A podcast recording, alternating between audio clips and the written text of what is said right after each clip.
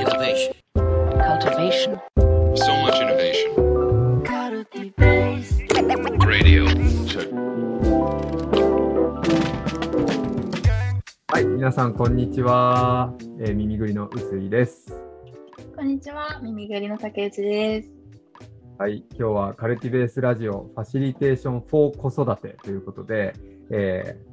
まあ子育てとファシリテーションの共通点ということで、前回、あのー僕と竹内さんでお話をさせていただいたんですけれども、前回僕はちょっと自己紹介するのをスキップしてしまいまして、今回自己紹介をさせていただければと思います。改めまして、あの、耳ぐりでアートエデュケーターという、えー業務をしております、臼井です。まあ、アートエデュケーター何をしているのかっていうとですね、まあ、普通に研修を、あの人材育成の研修作ったりとか、あの理念開発、理念浸透のプロジェクト伴走したりとか、その他いろいろ開発のファシリテーションをしてるんですけれども、まあ、僕のスタンスとして、あのこれまでずっと子どもとアートの教育機会にを作るっていうことをずっと仕事としてやってきていたので、まあ、あのそのスタンスを忘れないために、このアートエデュケーターっていう肩書きを使っていたりします。まあ、アートの鑑賞とか、あるいはアートの創作技法を、まあ、ワークショップに取り入れたりすることもあるので、まあ、こういう肩書きを使っているっていう感じなんですけど、まあ、このラジオでは、もともと僕はあの赤ちゃん向けの幼児教室の立ち上げから運営までやっていたっていう経験もあったり、まあ、自身もあの2人の子供を育てている父親でもあるっていうことで、まあ、その経験の中から、あのファシリテーションとのつながりをどうしても職業病的に考えちゃうんですよね。なんかそういったことをあのこのラジオを通じて皆さんともシェアしていけるといいなっていうことで、あのこれを竹内さんと一緒にやらせていただいています。よろしくお願いします。お願いします。はい。というわけで、あのーまあ、子育てトピックから始めて、うんファシリテーションに話をつないでいくっていうのが、このラジオのスタイルなんですけど、竹内さん、何か最近の子育てトピックはありますか？はい。えっと、今、うちの子が、ま、今、年少さんなんですけど、あの、なんせ食が細くてちょっと困ってて、体も結構ちっちゃい方なんですよね。で、あんまりご飯もそんなに食べないので、いろいろちょっとアプローチを試みてるんですよ。例えば、まあ、カレー大好きなんですけど、カレー作ってる時に、なんか一緒になんか、作ってるよーって呼んで、お鍋を覗いて、わー、カレーがーってなったり、あとは、例えばじゃあ、料理の中の簡単な工程、海苔ちょっとちぎってみるとか、なんか4歳でもあの無理なくできるような工程、ちょっと手伝ってとか、お皿運んでとか、なんかこう食にまつわることに参加してもらうことで、なんかちょっとでも食に対して、あの、興味を持ってくれないかなーっていう淡い望みがあるんですけど、なるほど。でも、なかなかうまくいかない。僕がちぎったのにだから、パパ食べてねってなかなかならない。僕も食べるよってならないっていうところで、なんか、どうしたらなんかもっと食に興味持ってくれるかなっていうのをちょっと最近考えております。試行錯誤な中で。るほどですすはい。ありがとうございます。お子さんのね、食が細いと、なんか、大丈夫なんだろうかって、やっぱりこう、親としては心配になっちゃいますよね。なります、なります。なんか僕もあの子供が便秘なんですけど、あの可能な限り食物繊維とかあの取ってほしいとか、いろんなものちゃんとバランスよく食べてほしいとかって思うんですけど、なかなか食べてくれないみたいなのはうんうん。あったりします。ねまあ、なんかこれ、えっと、僕、ノートで、あの子供と作るほうれん草の白あえから考える組織開発っていう謎のタイトルで、あの去年の10月ぐらいにノート書いているんですけど、まあ、このノートをちょっと今日は解説できればと思うんですが、これなんかあのほうれん草の白あえって豆腐潰して調味料入れて茹でたほうれん草を混ぜればすぐできちゃうんで、あのすごい簡単なんですよね。で、なんか、あの、そうそう。で、これをなんでやろうと思ったかっていうと、まあ、子供に混ぜてもらったりとか、そういう作業に参加してもらうっていうことを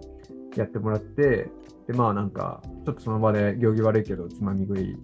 してみて、あ美味しいね、みたいな。じゃあ食べる？みたいな感じで、そのまま食卓に流れ込める。みたいな、なんかそういうのが、まあ何回かうまくいってて、まあ最近あんまうまくいってないんですけど、この方法だと。ちょっと最近趣味が変わってきたみたいなところもあって、あるんですけど、まあこのあの方法で僕がなんか、なんでこの時うまくいったのかなって思った時に、なんかその時あの、ステンレスの泡立て器、ちっちゃい泡立て器みたいな、なんかこう混ぜるやつ、あれをなんか子供のなんかもう食器の洗ったところから勝手に盗み取って、あれでおままごとして遊んでたんですよ。すごいあれが好きで。なんかそういう使ってるもの、普段遊びに使ってるものを実際の食材と組み合わせていいんだみたいなのって、ちょっとテンション上がるじゃないですか。うんうん、楽しい。だから普段のやっぱ遊びの延長に料理があるんだとか食があるんだみたいなことがなんかこう認識されたのかなと思ってそのステンレスの泡立て器で豆腐をこう潰すみたいなで調味料を混ぜるみたいなことをやっていたんで、うんうん。だから僕はこう娘のあの泡立て器で遊ぶ姿っていうのを見ていたっていうこととあじゃあこれをそのまま遊びに遊びを食事に食事とか調理につなげればなんか彼女は喜ぶのではなかろうかみたいな仮説でやってみてまああのうまくいったっていうのかわかんないですけどその時はなんかちょっとその食に興味がいったみたいなのがあって、えこれも本当いつもうまくいくわけじゃないんですけど最近だとお店屋さんごっこみたいな、まあ、みんなやると思うんですけどいらっしゃいませ的なものは大好きであの水分を取らないと。あの便秘なんで水分取ってほしいんですけどじゃああのお茶屋さんをやろうって言っていろんなコップを3種類ぐらい並べてどのコップにしますかみたいな感じでこうやってそれで飲んでもらうとかなんかそんな感じので僕もそのもらったコップでお茶を一緒に飲んでみたいななんかそういう遊びをしたりとかして、まあ、なんとか水を飲むのを促しているみたいな なんかそういうことをやったりしています、なんか普段やってる遊びに実際の食で結構食べる食べるとか調理するって結構遊びの中に入ってきてるじゃないですか。うんうん。今、マンゴまあーとか。遊びの、うんそうそうそう、その中にこういかにあの実際の食材を混ぜ込むかみたいなことを僕はよく考えていたりして、でそれやるとこう遊びの世界とこう大人の食事の世界がの重なりが生まれるっていうのがあるんじゃないかなと思ってるんですよね。そういうことを。日々の試行錯誤の中でやっていて、うまくいったこともあれば、全然無視されることもあるみたいな、そんな感じです。そんな経な験はあったな。うんうん。今お話をお伺いして、その私がさっき話したそのカレーの鍋覗いてみるとか、海苔をちぎってみるとか、その、なんだろう、その食に興味やってほしくてやってた行為が、子供がするおままごとだったりとか、なんか見立て遊びって言ったらいいんですかね。なんかうん真似、大人の真似して遊ぶとか、そういったその子供の遊びと完全に分断されてたなっていうのも気づいて、なるほど。逆にその遊びと多分さつなうちの場合つながってるところがあの結構子供がそのなんかごっこ遊びみたいなのは好きでお店屋さんごっことか。なんでドーナツ屋さんですドーナツどうぞ。お金くださいお釣りみたいなところが結構よく遊んでいて。うん。なんで実際のなんだろうお店屋さんとか行った時もなんか後ろに人がそんなに並んでないよとか行けそうな時はこう子供にお金出してもらったりとかっていう、その、はいそうそうそう、遊びと同じことを実際にやってみるっていうことで、なんかちょっとずつ、あ、こうやってやるんだな、みたいな本人も覚えてるところがあって、なんで遊びと現実、実際のその行為みたいなのをつなげるって、なんかすごい良さそうですね、今聞いてて。そうですね。うんなんか僕、あの、リアルごっこ遊びって呼んでるんですけど、何のことって感じですけど。